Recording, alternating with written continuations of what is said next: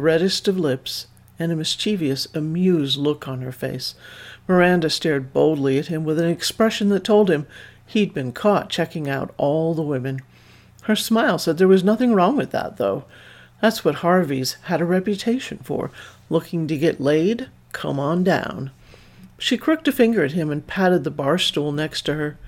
She was alone. He sat down next to her, and halfway into the second drink, it felt inevitable that they would end up in bed together. And they did. But before they left the bar, Miranda had a strange request. Just don't fucking talk to me, okay? I'm so damn tired of all the talk. Just pretend I speak a different language, one you don't know, okay? Do that for me, and I'll happily take you back to my house for some fun. Well, that was certainly different. That was the moment when Randy started talking to Jesus and wondering what Miranda's deal was, but he didn't let that stop him. Her house, a sumptuous canopy bed surrounded by flowing white curtains. In his buzzed state, it felt like a dream to Randy. Miranda took off Randy's clothes and made out with him for a while in a cocoon of cozy passion.